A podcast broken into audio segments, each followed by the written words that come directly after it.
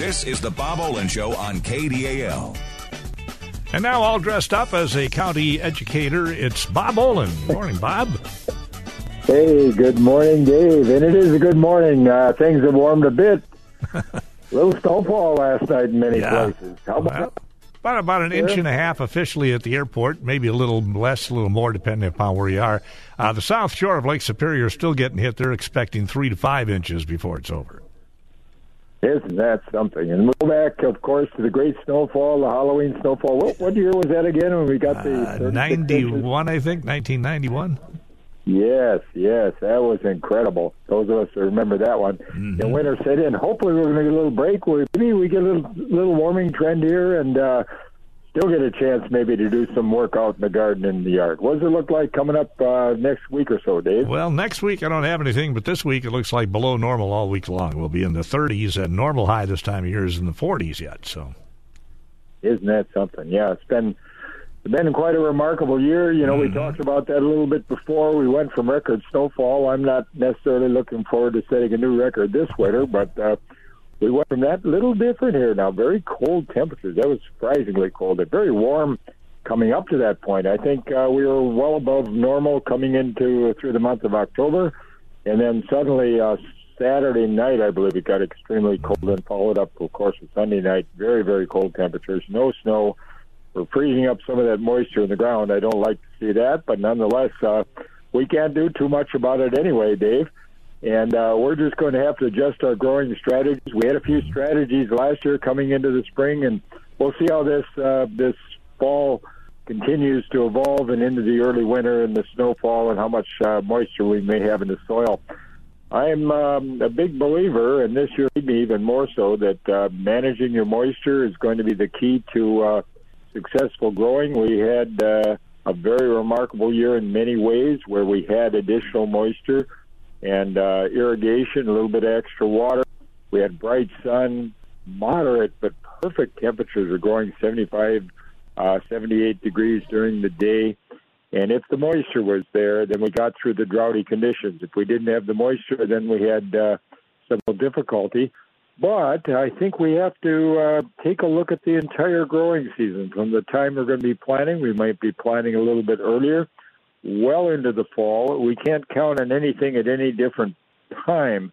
But I think we kind of have to plan for uh, spring crops, summer crops, and maybe fall crops. We had some tremendous growth that occurred once we got the moisture. We had uh, cauliflower, broccoli. I'm just thinking of some of the fall um, cabbage family group that came on so strong at the end. It finished off uh, very, very nicely.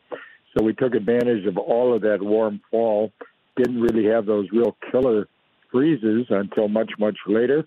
Probably this last weekend was a real killer freeze, and which is very, very remarkable. I think a light frost, but um, typically by early October, the season's over. This time it was by the end of October. So I don't know if this trend continues or not, but I'm beginning to think that uh, maybe we've got uh, the potential for even a better growing season. It was overall uh, really quite spectacular. The colors, Dave, you notice the colors in the trees, how uh, people were so disappointed early in the end of September, October, and they came on very, very strong uh, mid to late October. So, uh, yeah, I think uh, climate change and uh, the changing climate, whatever it is, is going to be a topic of discussion well into the future for us, Dave. well, along the lake, I know the trees uh, still have leaves on them. I'm, I'm kind of waiting to mulch the leaves once they fall, but with snow on the ground, that's going to be difficult. It may be, but if we get above freezing, you know, Yeah. you know what's good about that, and we get a chance, we can uh, discuss a little bit about basic composting principles. Did uh, actually some research on composting and find it to be an extremely uh, fascinating process. The reason it's so valuable, compost is so valuable to gardeners in our area, is our soils, our native soils. Now, they soils either going to come from uh, one source or another. Your mineral soils come from rock, of course, that was degraded over long periods of time. Those are your mineral soils, and that's the base of uh, what most people would consider their backyard garden soils. We've also got organic soils, and of course, the the origin of that was really plant material. We've got these large peat deposits, which are typically either sedge or sphagnum moss, uh, which uh, decayed over periods of time and uh, actually just partly decayed, didn't go completely into, into decomposition, but nonetheless, these are these large peat reserves. These are the organic soils, and typically we've got kind of mixed. So if we get down in southern Minnesota, the big uh, green, what we call green giant country down on the, near the Iowa border, Le Sueur and so forth, we've got mineral soils, but we've also got a very uh, significant fraction of organic material in there. So that combination is is just about ideal. Consequently, these beautiful, very productive soils. Our soils are a little different. Uh, most of them are very, very high in mineral content, significantly low in organic content. So we want to add more organics. Organics do a number of things for us. Organics provide a nutrient source, particularly nitrogen, uh, as they begin to decay and break down.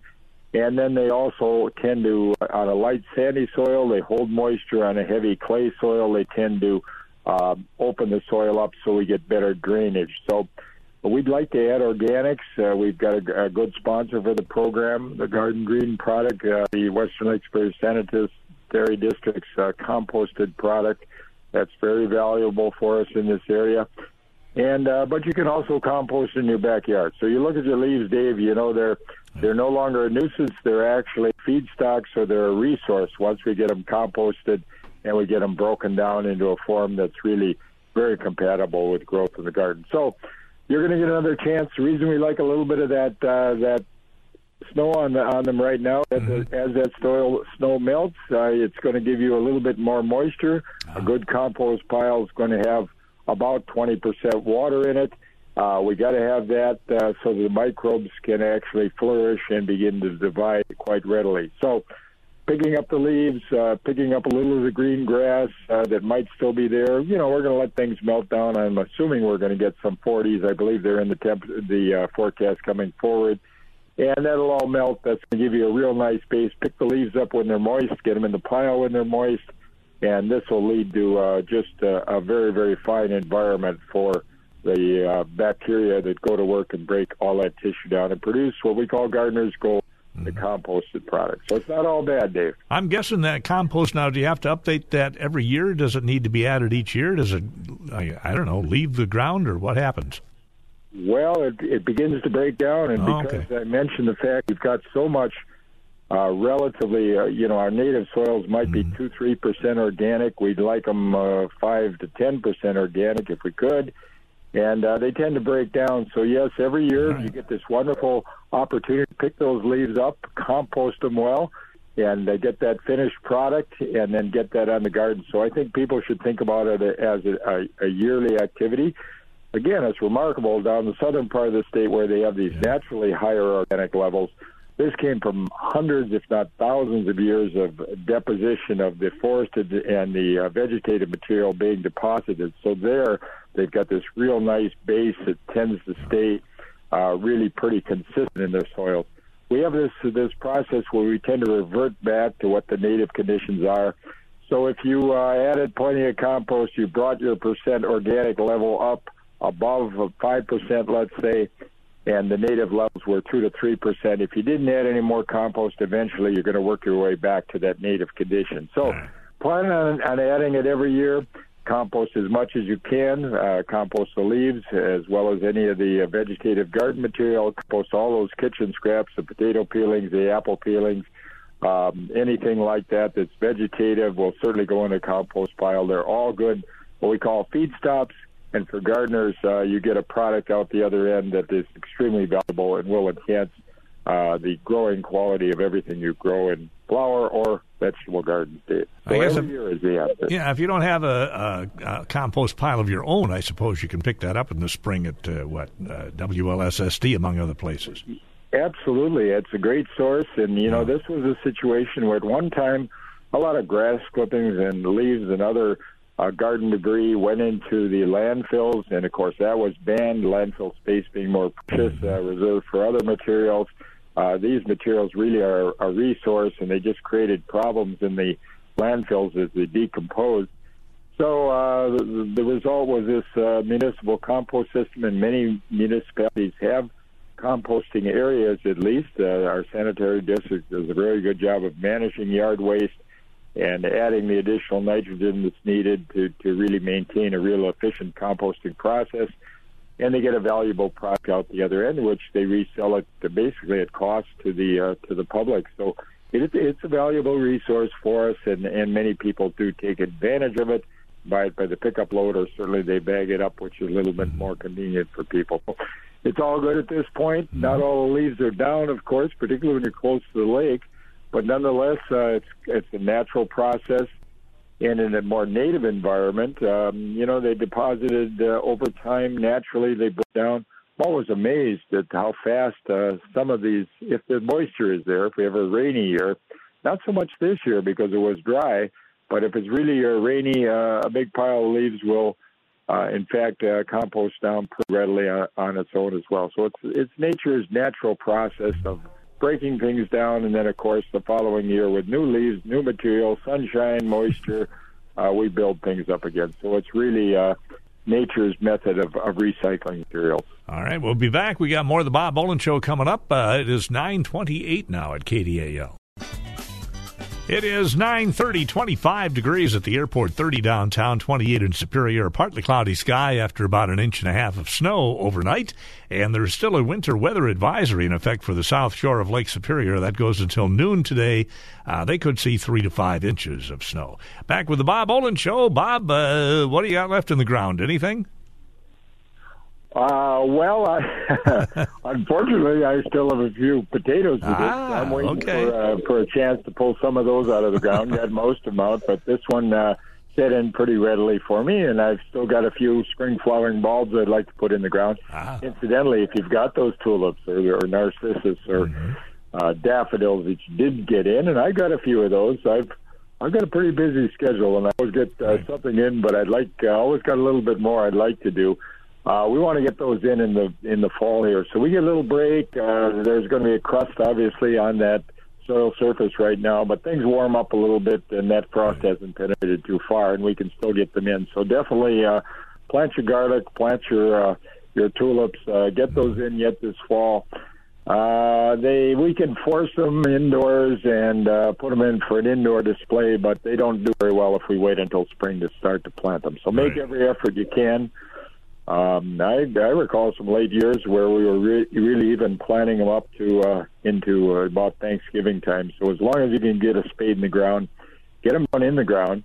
We might have that year. You know, the last two years we've had snow early and then cold temperatures. This might be the reverse. It might be cold temperatures. That was kind of the indication we had over the weekend. Might be cold temperatures without the snow cover. So I think you want to have some clean straw ready to go. Uh, garlic can be tender, even our hardier varieties. So let's get some straw on the top. Same thing with some of our, our tulips. In a in an easy year, uh, when we've got plenty of snow cover, we really don't need that. But right now, uh, tender perennials uh, are going to need some straw. Look for clean straw once again. That's the that's the shaft of a of a grain. That's not hay. Hay will work to some extent for you, as it's of course an animal feed, but uh, it doesn't have that same insulating property. The the nice advantage of straw is you've got a stalk there with the chambers, uh, cell chambers on the inside, and it's trapped there that gives you the insulating value. So you can use that. We talk about the bags. You can get some uh, leaves on top. You can use that as well. But the problem with leaves is they tend to compress and you lose the insulating value. So if you're going to use leaves as an insulator, put them in a big garbage bag and uh, get the garbage bags on top. So that makes a very good we'll call pillow pack because they stay dry, and when they stay dry, we retain that loft. And actually, they're going to break down inside those bags, particularly if there's a little moisture, and you can have a composting system right within the bag, so you can open the bags up perhaps in the spring and spread uh, some of that partially composted material on top, so it serves multi-purpose for you. But bagging is not a bad option, uh, particularly if you're going to use uh, those leaves for insulating purposes, Dave. Yeah, and you might want to uh, protect from the critters too from those bulbs because some of them really like those things for some reason or another.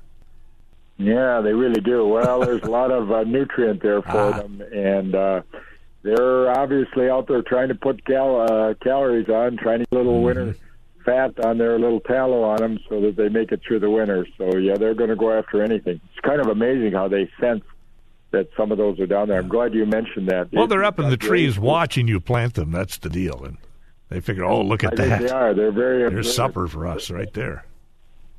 Absolutely. gray squirrels in particular. If Yeah. you're in town, you got gray squirrels, you got oak trees around. Uh, they're going to go for that. And if you got valuable uh, bulbs in the ground, uh, you can pull some screening on top.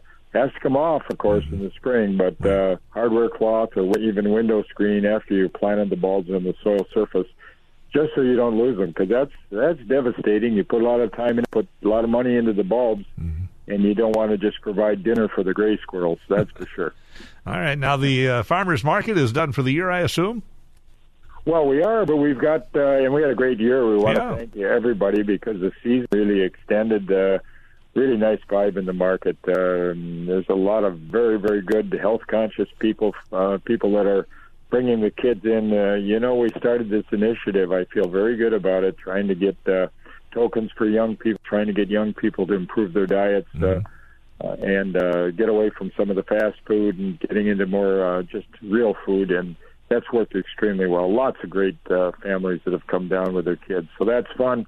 Uh, people are more nutrition conscious, and uh, we think we play a little role in that at the uh, Duluth Farmers Market, as well as other markets in the area. Uh, we do have one more event. We've got a Festival of the Seasons. It's going to shift just a little bit. That's November 11th, a week from this uh, Saturday. And there still will be a couple of vegetable vendors down there, but that's just more to our growers that are are growing uh, evergreens. So there'll be boughs and evergreens there, as well as a lot of the uh, local crafters. We've got about 20 vendors that will be there. That'll be 10 to 3, so it'll run uh, much of the day. We start a little later, go a little longer. But again, uh, that will be our last activity, and then uh, one of our growers switches to marketing uh, Christmas trees after that. But we got one more activity. November 11th, Festival of the Season should be a very, very good time, and we'll see some of our friends again.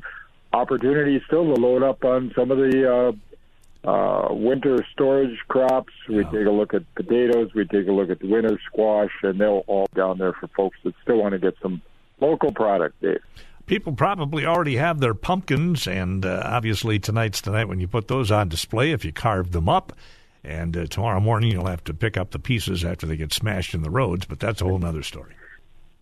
That's another story, and it, it was a remarkable pumpkin year in many places. Oh, okay. You know, pump, pumpkins are kind of fascinating for me. You know, we've got so many varieties. We have over 900 varieties, and of course, Wow. Minnesota. We've got a record holder, and Yeah. you brought that to our attention. You were the first to mention that to me, but our our world record uh, pumpkin was grown in down in Anoka, and uh, by a gentleman who I'll have to get to, Travis Gienger, who's uh, uh, he's actually been at this for quite a while, Mm-hmm. and he did set the record, I believe, a little over 2,700 pounds, 2,750 pounds, something like that. Yeah, he hauled it out to. California for the, uh, the, I guess, the measurement and the weighing, and then he hauled it back. So I guess it's on display now down south in, in Minnesota. Well, I'd like to see it. You Yeah. don't want to let that freeze. Um, Yeah, I'm not sure how long it will last, but I'm not sure, but uh, we know what's on the inside. Some extremely valuable seeds. ah, And I know I read I read the article. It cost him fifteen thousand dollars to grow that oh one my goodness. particular pumpkin. So isn't that amazing? Uh, I'm not sure what he was feeding it. I'm sure he's not telling anybody. Right there, you go. But nonetheless, um, he had a lot into it, and I got a nice prize. But the real value is seed. I know I've seen. You know, this is there are four different species actually in this big uh, family called pumpkins that are intermixed with winter squash, and literally thousands of different varieties out there. But uh, these large display pumpkins are a little different uh, species actually than your your typical jack o' lantern pumpkin. Not to bore you with all the the facts, but uh, cucurbita, these are cucurbita, uh, that's the genus, and pepo is the big one for our our Halloween pumpkins. But these large, large pumpkins are a different species entirely. They're called Maximus, which is very appropriate because they grow much larger. Uh, they're, they are edible, but they're not particularly good for eating. Right. They are more just for uh, for the enormity of the uh, the fruit that that comes from them. Nonetheless, uh, you know, Dave, it's kind of interesting because uh, I have uh, read about the fact that some of these prize pumpkin seeds can go for as much as eight hundred and fifty dollars per seed. Wow. So even So chances are they're not going to be uh, roasting these particular seeds and eating them. They're going to harvest them and sell them probably. That's it exactly. Now you can take your seeds out of your your Halloween Right. pumpkin, and I tend to do this. And we roast them up with a little uh, little olive oil and salt, and they're kind of fun. So you get uh, you kind of maximize what you get out of that pumpkin. And actually, there are some uh, species. There's been so much breeding done in the in the pumpkin arena. We've got one, and the name is very distinctive, so I won't forget that. But Yeah. the Lady Godiva, if you if you're going to grow pumpkins just for the seed, because it's got a very very thin skin on it, very easy to chew, makes a really good Ah. roasting seed. Uh, but the variety there is Lady Godiva. It's not a particularly attractive uh, fruit itself, so you're not going to use it as a Halloween pumpkin. But if you want to grow it out just for the seeds, it's got a very, very thin husk on it, so it makes a very good roasting uh, seed. But you can roast any of them up. That's fun for the kids too. They're all edible, as as all of the pumpkin varieties are really uh, edible. And you know, I, I mentioned there's this distinction between pumpkin and squash. People should know that this pied pumpkin, labeled as pumpkin, uh, is really a winter squash. It's a butter squash, and once again, the major canners of this product, they're not going to tell you. They've had breeding programs going on for a long time, I'm sure, and they've got their own very distinct varieties of, of squash that actually goes into that pumpkin pie filling can. So um, that's fun, but you can take some of your, if you want to, you can take your ornamental pumpkins and uh, even though the ornamental pumpkins, your Halloween pumpkins, the jack o' lanterns have been selected obviously for their appearance, the nice deep color, the nice attractive, what we call handles, which are the stems on the top. And, um, you know, they've been selected for those characteristics, not for the good edibility. The pie pumpkins really are smaller. Typically, they have sweeter flesh and a smoother flesh for uh, for your pies, for your pumpkin pies for Thanksgiving. However, you could, if you wanted to, uh, make uh, a pie filling out of the jack o' lantern uh, flesh. Just be, but you're probably going to have to thin it down a little bit. Going to run it through a strainer. It's a little coarser. You might have to add a little more sugar, but it certainly is edible, and uh, that's kind of fun. We have a few varieties, Dave, uh, that are actually large pie pumpkins, so you can use them as small ornamentals, Yeah. and then uh, they really have flesh that's very, very uh, nice on those and uh, you get uh, kind of double use out of them that way. So we've got some that are close, but there's pie pumpkins, and then there are jack o' lantern pumpkins. They're a little bit different and selected, obviously, and bred for different purposes. Well, you can, uh, I guess, take all the work out of it by uh, just opening a can, but uh, I guess you can take the time and, and make pumpkin pie out of your pumpkin. Yes, you can. And actually, part of this is just the uh, the fun of it, uh, Yeah. and uh, I like to do a lot of things. I do a little canning. I don't do so much that it's no longer it becomes labor and not fun. I got enough labor in my life, so I, I want a little fun. But actually, I like making uh, for Thanksgiving. I like making my own pumpkin pies. I use the squash, and uh, if you got some nice, good butternut squash, give that a try. But I also will use a pie pumpkin and uh, just have some fun roasting them up. And when you want the oven on anyway, it's it's actually kind of a a nice activity, and we are seeing more people kind of going back. They've been staying home since the pandemic. They're doing some of their own, more of their own cooking, and part of that is just the the satisfaction comes from making your own pumpkin pie. But And not just pies out of squash. You were uh, uh, serving up squash soup, I understand, Saturday. Oh yes, I'm glad you mentioned that. It's uh, I've got a couple of great, and people are welcome. I'll probably bring the recipes uh, to the market again on November 11th. But some very, very good squash soup. Squash is extremely nutritious. We got a group of folks out there that uh, claim they don't like it. We'll get you started on some delicata. Get you started on some of this uh, really, really fine pumpkin or uh, squash soup. It is delicious, and because of that deep color of the squash, uh, squash is extremely nutritious not real high in sugar content, so the glycemic index is a little a little lower, and uh, it's really a very very good uh, fall vegetable for all of us. Really, Notice that they're uh, breeding, I guess, pumpkins to have more seeds, where they're breeding uh, uh, things like watermelon to have less seeds. That's, isn't that interesting? It all Weird. depends on what you want. and, uh, It's amazing they can do that kind of stuff. Yeah, it is. It really is amazing, and uh, of course, uh, you know, I didn't realize this. Uh, we, I used to get some um, interaction with some of our folks at the sister cities, and you know, we've got access to so many different catalogs here. We are so fortunate in this free economy that we have, you can you can get I mentioned varieties of pumpkins. You can get them for pies. You can get them for ornamentals. you can get the Maxima. The starts with the Atlantic Giants, but of course this uh, world record setter doesn't even have a name yet on it. But uh, in that same big group, and you got all these catalogs that come in, and we kind of just uh, take that for granted. Uh, I found out um, that uh, many other places in the world don't have easy access to the seed, and part of it here in the Midwest, we come from an agricultural tradition. We got lots of different uh, seed companies. Uh, Minnesota had several of them.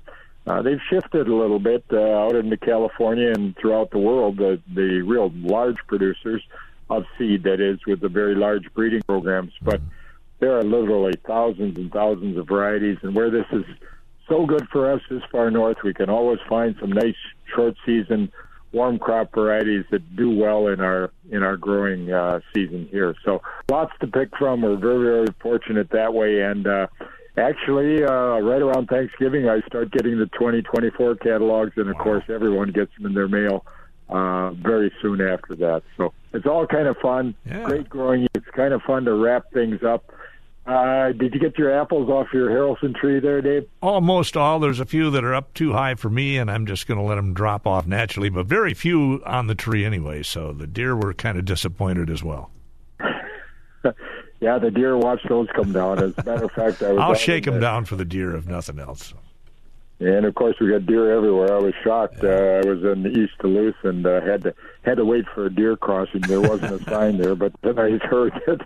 So yeah, again, you have to protect a lot of things, even if you happen to be in town. But uh, I did see one remarkable sight: a big buck that you'd like to see, or a deer hunter would certainly Right. like to see out in the woods. Big, beautiful rack, and he was trying to drag uh, some of those apples off someone's apple tree in their backyard. So, uh, yeah, apples are a good source of. Uh, of food for lots of folks, no doubt about that.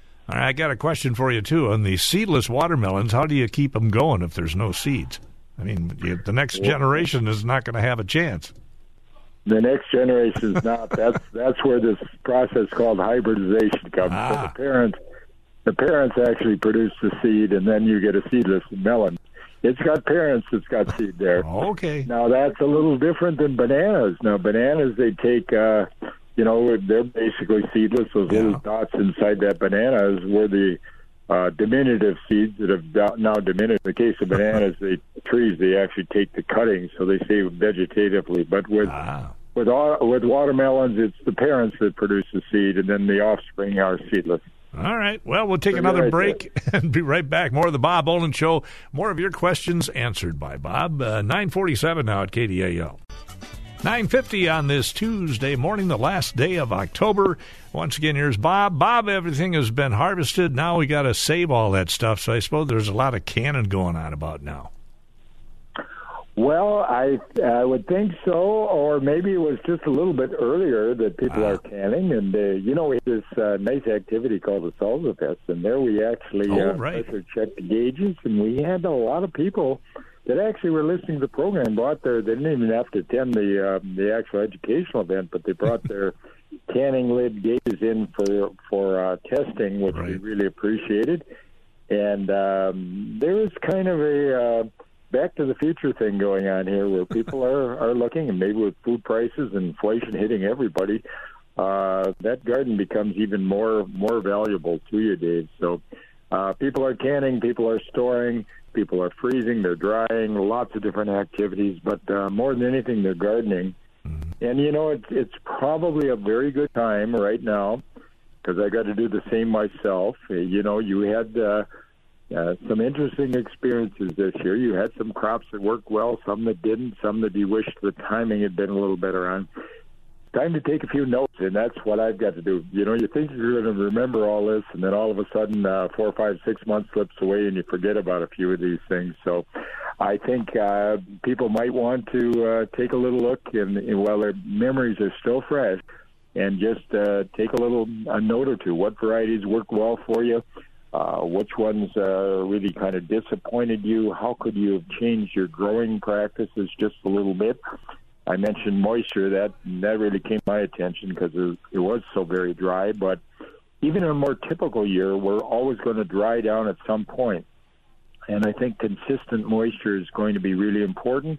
That's where this compost uh, can be extremely helpful. You get the organic level up, and you don't have to be near as concerned about uh, irregular water because it's a reservoir of moisture for you. So I think improving organics. You're still got an opportunity to take a soil test yet this fall. Uh, soil test will give you a lot of very valuable information, both the University of Minnesota as well as the University of Wisconsin. You got public labs, certified labs, and you want to get a certified lab. You want at least one good test. There's a lot of soil test kits out there that people like to buy and they think they're less expensive, but really you want good information, so get at least one good test from a certified lab, University of Minnesota, University of Wisconsin. Just Google uh, soil test labs, University of Minnesota or University of Wisconsin. You get all the, the details there, costs, uh, how to ship. Just get a general test if you can. You still get a shovel in the ground. You get the results back very fast this fall rather than the rush in the spring. Now, these labs handle both our commercial farmers as well as the home gardeners, and it gets very, very busy in the spring, and the uh, response time gets longer accordingly because of the delay that's involved. They only have so much capacity, so it's a good time really to do that at this point. Uh, taking some notes, I think uh, once again, we're seeing, you mentioned all the different varieties. I'm just amazed at uh, how much uh, work is being done by the breeders, and we're seeing new varieties out there that have never existed before. Some that have come from natural mutations that have been developed. You know, we talk about your Haralson apple goes way back into the 20s. They're actually a great Minnesota apple, but we've got a whole series of new ones coming up. And I will mention this. Yeah, I just had someone the other day that uh, was going to have a, a tree planted. Uh, very expensive tree, and I thought, why why this late in the fall? My opinion is, uh, yes, you could probably get away with it. We still got some heat in the soil, but we we don't get a chance to get that root system well established. Uh, if you have a choice, we're getting a little late for that. Let's let's yeah. delay that a little bit until the spring of next year. Take some notes now. Uh, just kind of celebrate the season. Um, uh, you know, the things that jumped out to me this year was that extended season, some things that went well, some that didn't. Some more interest in the peppers as things warm up. Um, we're we're more and more successful growing some of the colored peppers and even some of the hot peppers. Now, people's taste, Dave, has changed. Mm-hmm. You know, we had that new uh, record-setting pumpkin. We also had a new record-setting hot pepper, yeah. which you're perhaps well aware of. And uh, a lot of people now are beginning to uh, they're making salsas. They want a little more heat. Even the Scandinavians, and uh, so they're working their way up that Scoville, what they call the Scoville index, which is an index of just how hot a pepper is. And of course, we got a new leader. It was the uh, uh, the Carolina Creeper that was up there at the top. Carolina Reaper, not Creeper. Yeah, it's either one. Yeah, Creeper, but the Carolina Reaper which was at the top of the Scoville Index, and now we've got Pepper X, which set a new record, and that's um, multiple times hotter than that Scoville, um, and then the Carolina Reaper. So uh, there's a lot of interesting breeding going on of all types. But I think that um, you know we're going to look at a little bit more some of these warm season crops. We're going to look at more of the sweet potatoes and more of the uh, colored peppers and other things that were a real challenge for us. We've got some earlier varieties, but we've also got a little prolonged extended season, and we've got a few techniques for growing some of these things, warm season crops as well. So lots of excitement. The gardening uh, hobby continues to grow. And uh, wait till you see the catalogs that come out again this year. I'm sure they're going to be there in full color.